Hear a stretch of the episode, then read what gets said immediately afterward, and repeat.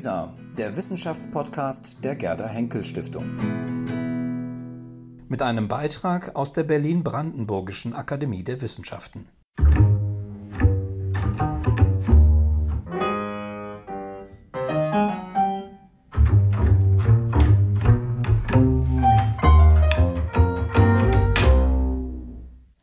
Ein akademisches Viertel mit. Ich begrüße alle Hörerinnen und Hörer ganz herzlich zum Podcast der Berlin-Brandenburgischen Akademie der Wissenschaften.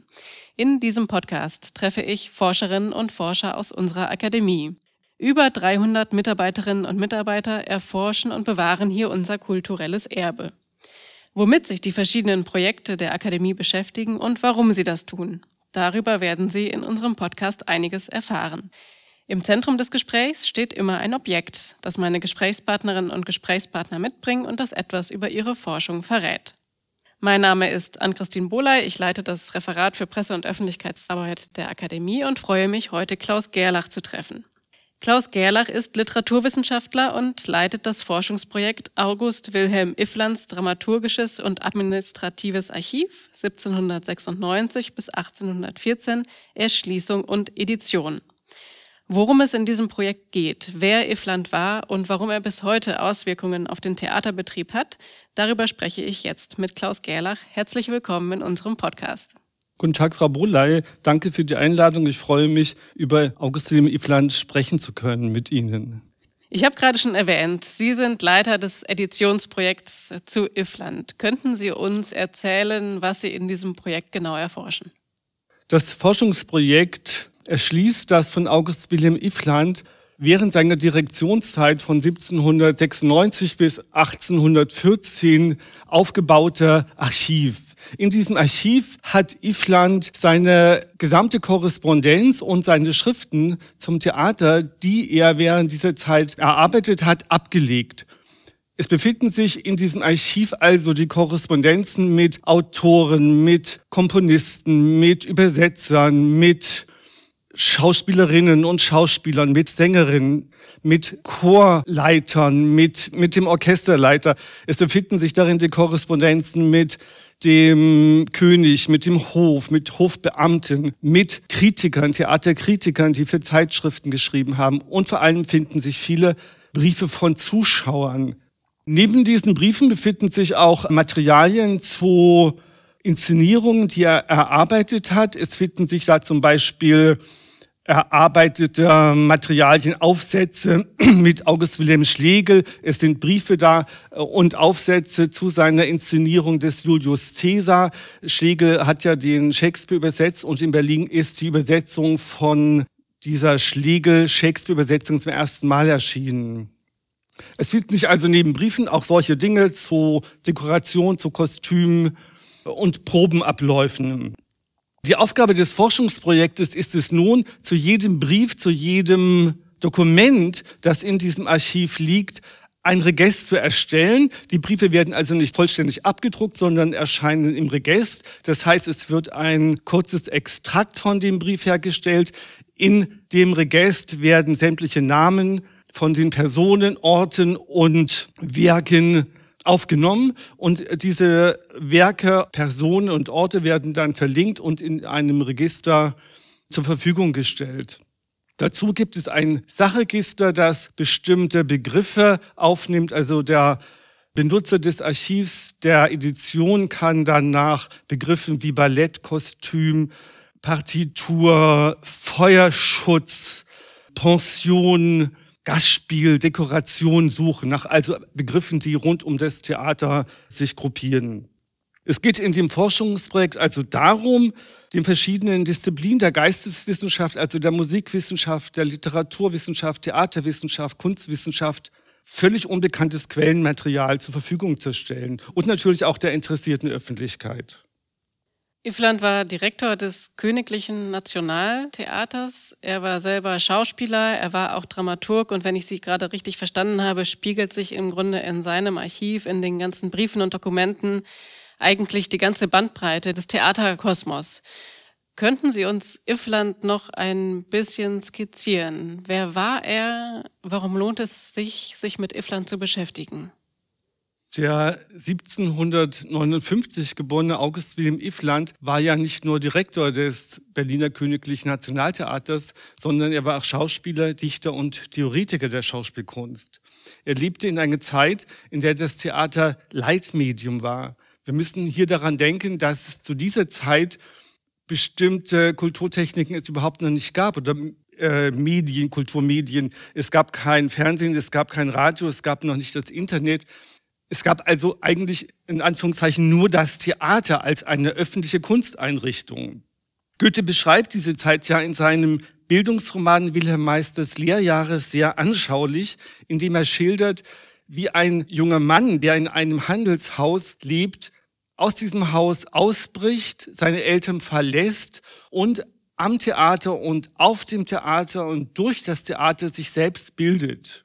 Das ist praktisch, Goethe zeigt, wie das Bildungsbürgertum entsteht. Ifland hat eine ähnliche Karriere gemacht wie der Wilhelm Meister. Ifland selbst stammt aus einem gutbürgerlichen Haus. Seine Eltern, sein Vater war ein hoher Beamter in Hannover. Er hätte selber eine solche Karriere einschlagen können. Er flüchtete aber und ging nach Gotha, wo er auf dem Hoftheater debütierte.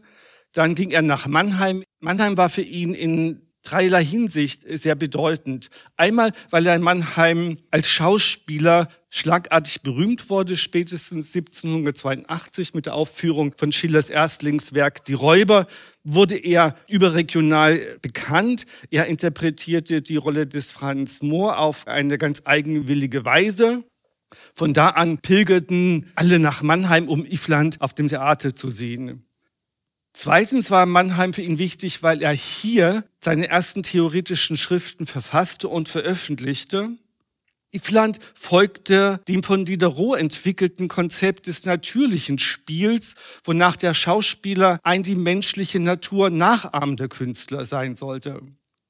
Das war bis dahin ganz ungewöhnlich. Bis dahin wurde auf dem Theater ganz übertrieben gespielt. Man, man hat den Körper verrenkt, man hat laut geschrien, man hat die Augen verdreht, um praktisch Effekte zu erzeugen, weil man nicht wusste, wie man äh, das darstellen sollte. Ifland ist der Erste, der so etwas wie, wie, wie Seelenmalerei einführt. Also er veröffentlicht dann viele Schriften zum Beispiel Fragment über Menschendarstellung. Das Wort sagt es ja schon. Wie stellt man Menschen dar, indem man die Menschen beobachtet? Da war Ifland einer der Ersten. Drittens feierte Ifland in Mannheim seine ersten Erfolge als Autor bürgerlicher Schauspieler. Er brachte damit das von Diderot entwickelte Drame bourgeois zur Blüte, indem er diese Kunstform zur dominierenden Kunstform, dramatischen Kunstform in Deutschland machte. Bezeichnend sind die Namen der Stücke schon die Aussteuer, Dienstpflicht, Hausfrieden, der Mann von Wort. Also es sind Themen, die die bürgerliche Familie betreffen. Am wichtigsten war vielleicht, und das gilt bis heute, dass er den Schauspieler vom Dilettanten abgrenzt und ihn zu einem ein Kunstwerk schaffenden Künstler macht. Er macht das Schauspiel zu einem von der Gesellschaft anerkannten Beruf. Dazu gehört auch, dass er dafür kämpft, dass Schauspieler nach ihrem Berufsleben Pensionen bekamen und dass eine Witwenkasse eingerichtet wurde. Also er hat sozial auch sehr viel für die Schauspieler erreicht, für diesen Berufsstand, den es eigentlich gar nicht gab. Iflands sozialgeschichtliche Bedeutung für die Etablierung der Schauspielkunst kann deshalb gar nicht hoch genug eingeschätzt werden. Jetzt sind wir sehr neugierig geworden, was Sie uns aus diesem Fundus des Ifland-Theaters als Objekt mitgebracht haben. Mögen Sie das einmal erläutern, was das ist und was man darauf sieht und warum Sie es mitgebracht haben? Ja, ich habe Ihnen eine Kostümfigurine mitgebracht. Es handelt sich um eine Kostümfigurine der Iphigenie aus Goethes Schauspiel Iphigenie auf Tauris, das im Jahre 1802 in Berlin zum ersten Mal aufgeführt wurde. Ich habe die Figurine mitgebracht, weil sie sehr schön ist. Ich beschreibe sie gleich. Und weil ich von ihr ausgehend etwas zu einem wichtigen Teil von Iflands Arbeit sagen kann. Zu sehen ist die berühmte Schauspielerin Friederike Unzelmann in einem griechischen Kostüm. Friederike Unzelmann war neben Ifland das bekannteste Gesicht des Berliner Nationaltheaters Anfang des 19. Jahrhunderts. Die Unzelmann trägt einen Pelops, das ist ein schlichtes, weißes, faltenreiches Kleid, das unter dem Busen mit einem Gürtel zusammengehalten wird und ein rostrotes Manteltuch, das sie über den Kopf trägt und über den rechten ausgestreckten Arm fallen lässt. An den Füßen trägt sie braune Sandalen. Die Schauspielerin steht sehr stolz als griechische Tempelpriesterin vor uns. Sie scheint etwas zu befehlen. Die Figurine erinnert an eine antike Marmorsäule oder an eine antike Vasenmalerei. Das scheint aber auch kein Zufall zu sein, denn das Kostüm ist kein Fantasiekostüm, sondern es wurde nach Zeichnungen von Alois Hirt angefertigt. Alois Hirt war einer der bedeutendsten Gelehrten und Archäologen Berlins in dieser Zeit.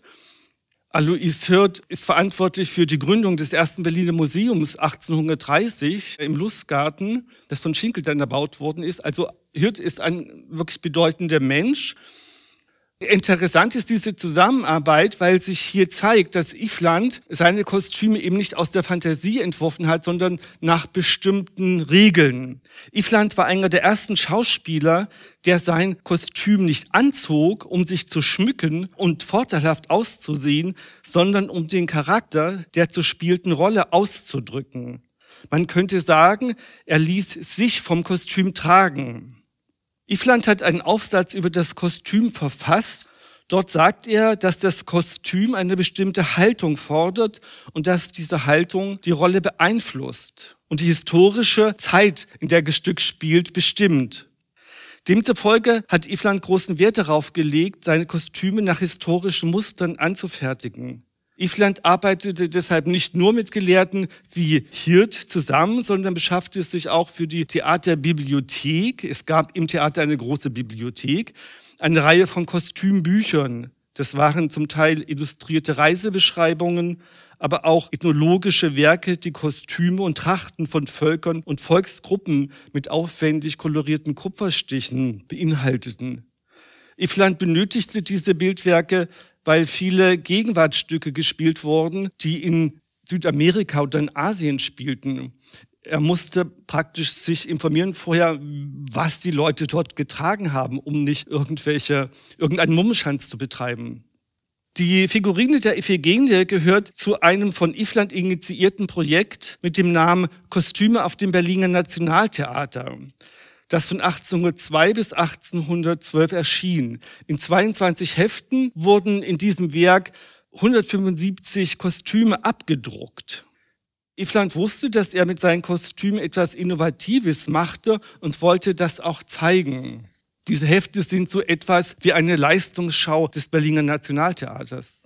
Und äh, interessant für mich ist, dass im Archiv in diesen Briefen sich viele Hinweise gefunden haben über die Entstehung der Kostüme und auch über die Entstehung des Kostümwerkes, das Werk also über die Kostüme. Es sind eben Briefe von Hirt darin, es sind Briefe von Schauspielern, die sich an Ifland wenden, weil sie ein bestimmtes Kostüm haben wollen. Es sind also ganz viele Materialien dazu da. Vom Schneider bis, bis zum Bühnenkünstler kann man verfolgen, wie das Kostüm entstand. Man kann also an diesen Kostümerbildungen zeigen, dass Ifland letztlich das Theater auf eine Art revolutioniert hat. Er hat es modernisiert, er hat neue Maßstäbe gesetzt, die ja auch bis heute gelten. Könnten Sie uns noch zum Abschluss, um noch einmal auf das Archiv zurückzukommen, schildern, was dieses Archiv für eine Geschichte hat? nach Abschluss von Iflands Direktorenzeit am Nationaltheater. Sie hatten mal angedeutet in einem Gespräch, dass diese Geschichte des Archivs dann einige verschlungene Wege hatte. Bevor ich das jetzige Projekt angefangen habe zu erarbeiten, habe ich im Forschungsprojekt Berliner Klassik geforscht. innerhalb dieses Projektes habe ich über das Nationaltheater gearbeitet und habe dort frühzeitig in der Forschungsliteratur Hinweise gefunden, dass es ein Archiv gegeben haben muss, in dem Ifland seine Materialien und Briefe abgelegt hat.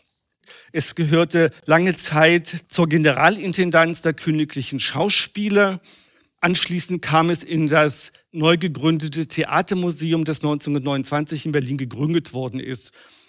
Das war praktisch der letzte Hinweis von diesem Archiv. Es ist dann im Krieg verschollen und jemand hat es an sich genommen und hat es dann verkauft.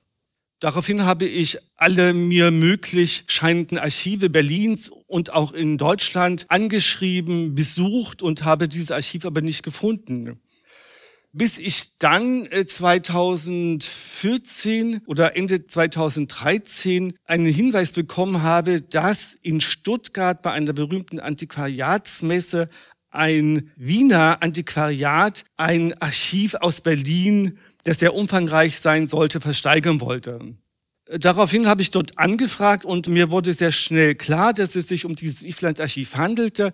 Ich schrieb damals dem Staatssekretär André Schmitz Daraufhin kam schnell eine Zusammenarbeit zwischen dem Land Berlin, der BBAW und dem Landesarchiv zustande.